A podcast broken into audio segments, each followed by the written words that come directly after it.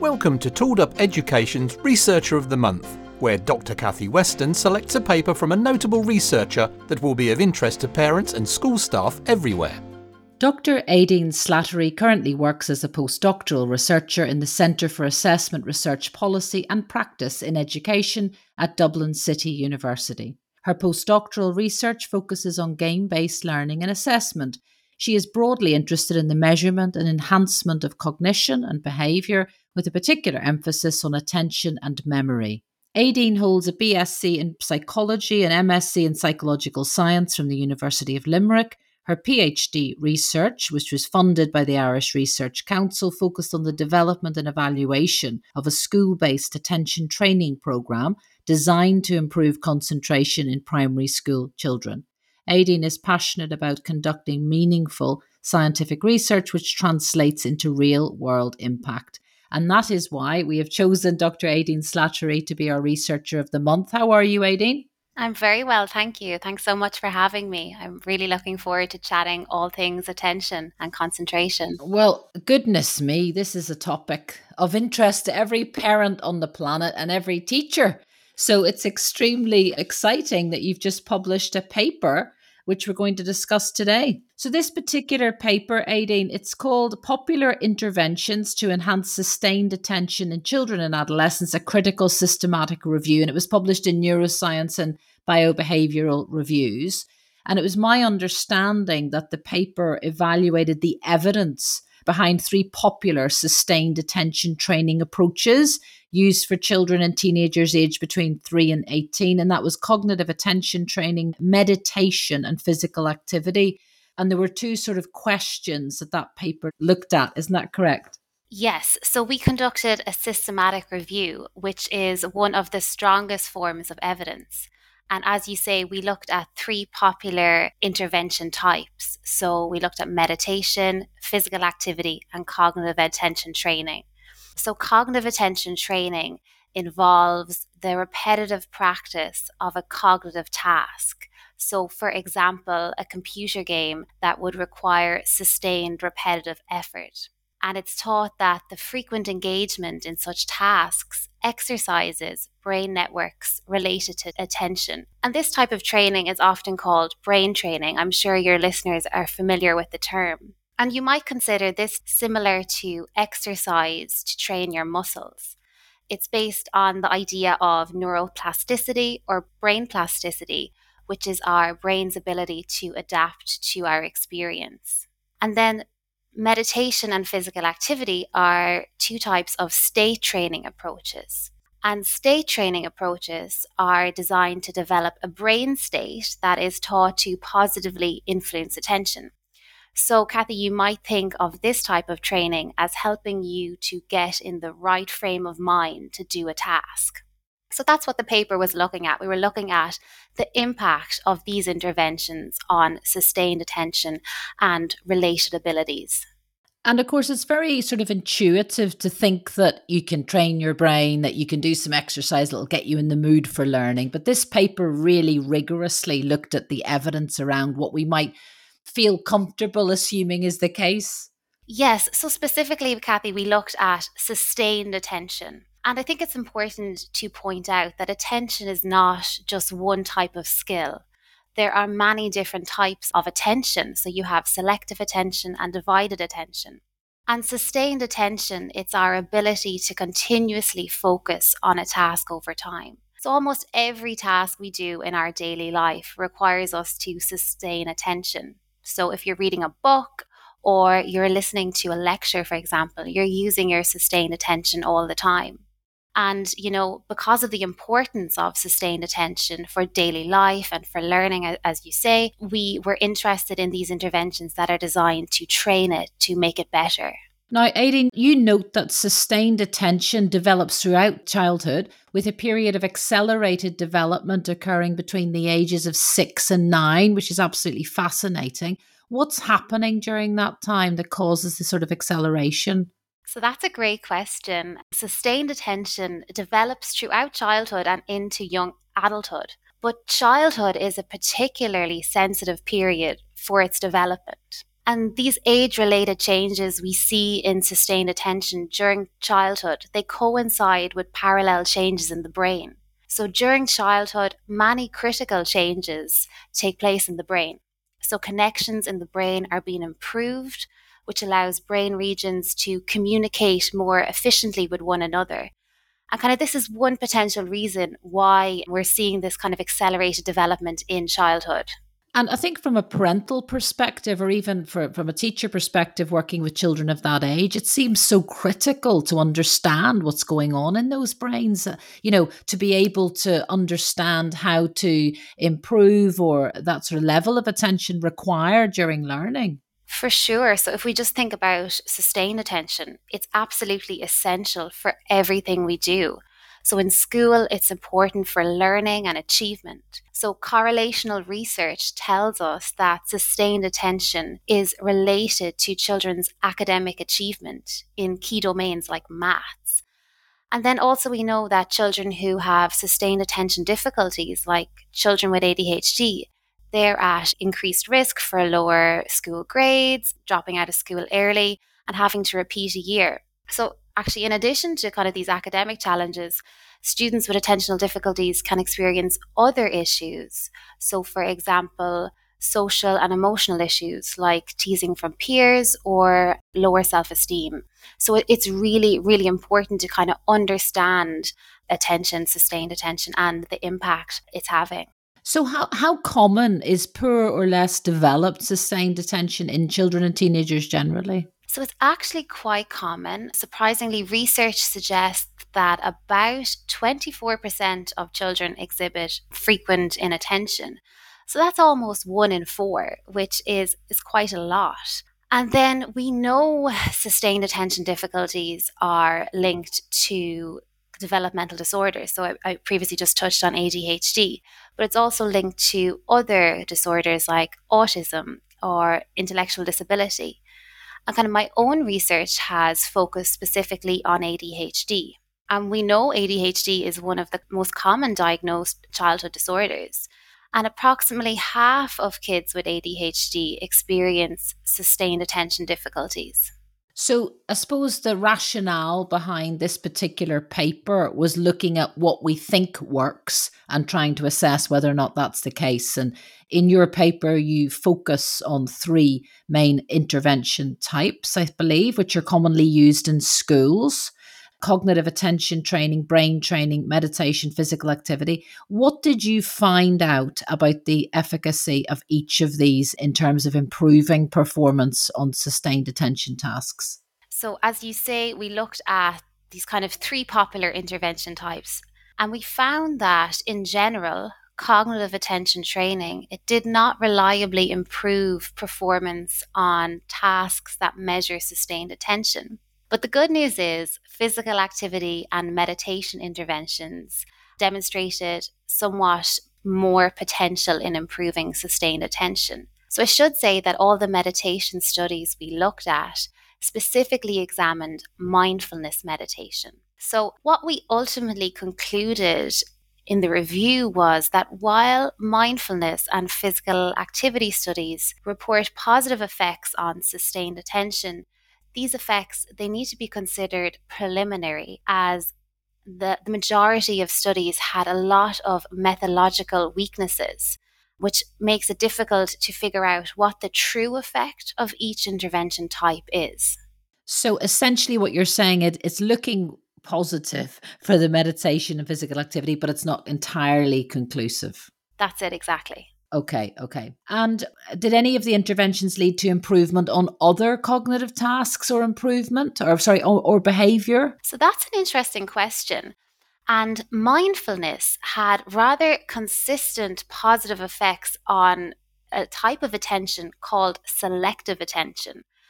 And selective attention is our ability to select out one piece of information from our environment while we ignore other aspects. So, for example, if you're having a conversation with a friend at a busy restaurant, you're focusing on what your friend is saying rather than everything else that's going on around you. You're blocking that out. So, mindfulness had a positive effect on selective attention, and this was found across studies. But then, kind of more generally, across other types of cognition, behavior, so say ADHD symptoms and academic achievement, the interventions had kind of quite weak effects. There wasn't really any effects we found on the, these other types of outcomes. And were you exploring, uh, you know, were there any factors related to gender that you were interested in within the study? So we weren't specifically looking at the impact of gender in the, the review. It was kind of a little bit beyond our scope. So we looked at both males and females. We didn't focus specifically on gender, but gender is something that could potentially impact the effect of each intervention type. So, as a researcher in this area, what was it that you were personally quite surprised by, or oh, gosh, had a gosh moment? You think that's interesting, you know, that really shifted your thinking? What was I most surprised about? I guess the overall finding that cognitive attention training in general, you know, does not improve sustained attention because it kind of goes contrary to what you expect or maybe what's reported in the media. So that was the kind of most surprising finding for me. I mean, in theory, it should work, but the evidence is just not there, you know, to support it. So, what does this particular study mean for classroom practice? You know, are there any interventions that look particularly promising that you would point you know, educational professionals too, or should they treat any intervention making claims to improve detention with caution? That's an interesting question. So, really, more research needs to be done. Based on the findings of this review, we're not really at a stage where we can say any of the reviewed interventions can be used by school personnel to improve children's sustained attention. You know, as I previously mentioned, there are lots of limitations in this research, which really makes it difficult to figure out what works. So, given the current state of evidence, I think any claims of improvement, you know, should be treated with some caution. But I will say, in terms of the interventions reviewed in this paper, in theory, I would say mindfulness may be the most promising in terms of improving the ability to pay attention. And this is because mindfulness likely targets the many factors that kind of interact to determine our ability to pay attention at any moment. So it works on kind of our cognitive attention system, but influences other factors like our level of physiological arousal. So there's an optimal level of arousal for sustained attention. And if we go above this level or below the level, our performance declines. So think about it. If you're overly stressed and in a stress state, you know, you can't pay attention as well. So mindfulness kind of works on physiological arousal and helps us get in this optimal state. It can also work on other factors like helping calm the emotions, which is also important for our attention. And there's so much going on in a classroom. You know, recently we did some work with Gemma Goldenberg, who's a researcher looking at noise and the impact of noise and environment and you know visual stimuli in terms of affecting children's attention and again it's quite a, a cloudy area there is so much to think about and every classroom is very very different and each class or school is placed in a particular geographical area so it is hard isn't it to sort of peel back what really can be impactful in terms of improving a children's attention it's so difficult. You know, it is hard. And, you know, conducting research in this area is also challenging. And, you know, as you said, every classroom is different, every teacher is different, and also every child is different. So there's lots of various layers you have to consider when you're looking at these type of interventions and, you know, evaluating whether they work or not. And if you are a busy sort of classroom teacher, you know, who may not be able to easily access, you know, a paper like yours, how can they understand what is evidence based? If the suggestion is there that mindfulness might be beneficial, like what's the best strategies for them for working out what they could implement to good effect in the classroom? That's a great question. So I think like in the age of the internet, you know, anyone can say something is effective online, right? So being able to determine kind of the evidence behind something is important. So really to determine the evidence, you have to look at the research. And you know, kind of more often these days, you're getting research papers that are open access that people can look actually at the research and what is it saying. So randomized control trials or RCTs are really the gold standard for evaluating the impact of an intervention. And these studies, they randomly assign participants to an intervention group or a control group, and they allow you to make causal conclusions. And this means you can be certain when you say any effect is the result of the intervention. But it's important to look out for certain characteristics of RCTs. The inclusion of a control group is important. So, this allows you to compare between those who had the intervention and those who did not. And the control group activity should be the same as the intervention group, except for the key training mechanism. And I suppose another important factor to consider is when you're reviewing this type of research is the sample size. So groups should have a minimum of 20 participants, but in general, the more the better. So basically, what I'm saying is it's important to look at the, the research and see what the research says. And I think it's important that schools are in general research informed and you know, are interested in, you know, conversations like the one we're having now and interested in keeping, you know, up to date with what's going on in the world of research. So that can help. In terms of on the sort of parenting side, as you can imagine, lots of parents will be listening to this wondering when school returns, you know, how they'll be able to improve their child's attention at homework time or how they can get their teenager to focus on what they need to do. You know, if you were advising parents based on what you know about children's sustained attention, could you give us a few little tips that might just help? Okay, so my research focused on kind of specific types of school-based interventions and so and you know I've said the kind of the research is inconclusive and we need more research. So I'm really a big proponent of following the evidence base. So I really like to see more research being done rather than say maybe recommending a specific strategy, but I will say that and there's another possibility, you know, for improving children, adolescents' sustained attention is to provide them with strategies to boost their alertness in the moment. So this is called attention management. And it's a little bit different from the other two types of training we, we were just talking about. And one such strategy is called self alert training. And the goal of this training is to teach the individual to boost their alertness levels so they can reorientate their attention back to the task they're doing. And it involves three components. So, say, for example, just take a child who's maybe sitting at their desk or sitting at home doing their homework. So, the first component is a shift in posture. So, the child might be sitting down, so they'd have to sit upright, you know, maybe stretch their arms. The second component is a deep breath. And the third is a silent self instruction to focus. So they might just say to themselves, okay, pay attention. And the first two components increase your physiological arousal, which is important for sustained attention. So I kind of touched on this earlier. There's an optimal level we want. And the third component is like a cognitive tool, and it is used to kind of harness this boost in arousal and reorientate kind of the attention to the task.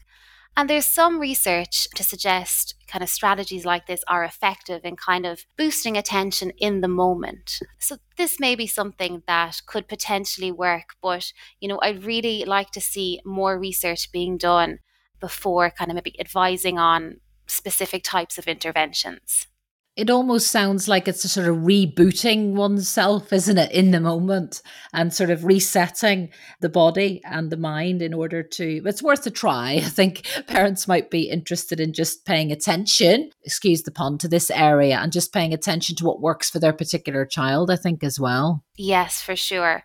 And each child is so individual and so different a couple of questions in my mind following what you said. I'm interested in, and this is just, you know, open for discussion, but the use of apps in improving sustained attention. So I'm aware of certain study apps. There's one called Forest, I think, where it tries to focus the mind of the student for 10 minutes. And during that time, for example, little trees will grow. So there's some sort of dynamic within the app. So it's just quite interesting because I'm thinking about how digital technology, where the interplay might be between a digital device and sustained attention. I'm sure that's something you've often considered as well.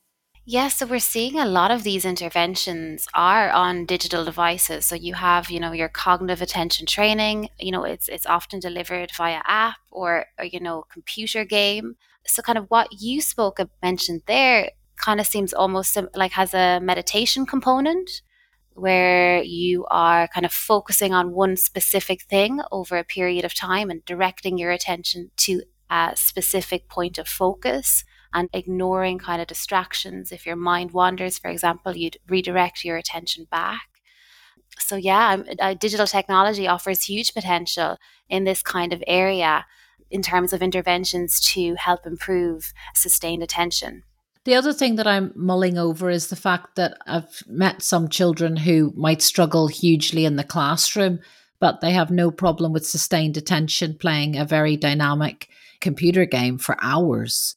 And that is often a question parents ask me or we, we discuss that how the sustained attention can be so different depending on the particular task. Does that make sense? Yeah, that's a great question. So that really comes back to what sustained attention is. And to kind of get specific, you know, sustained attention is required in kind of repetitive, monotonous tasks so tasks that aren't very kind of interesting and ordinarily engaging. So that's perhaps why, you know, a child can engage with a video game that's very much interesting and has highs and lows so it captures the child's attention so sustained attention is, is more so required in more repetitive tasks like doing your maths homework or listening to a teacher at the top of the class rather than engaging activities like playing a video game. Understood, understood. And of course, one of the characteristics of sustained attention is the performance declines over time, doesn't it? Eventually, it kind of wears out. That's it, exactly. And I'm sure we can all relate to this one. Our sustained attention declines over time. We've all been there, you know, we might be working at our desk, working on a piece of writing, and then all of a sudden our mind wanders we're thinking about what we're having for lunch or what we're having for dinner.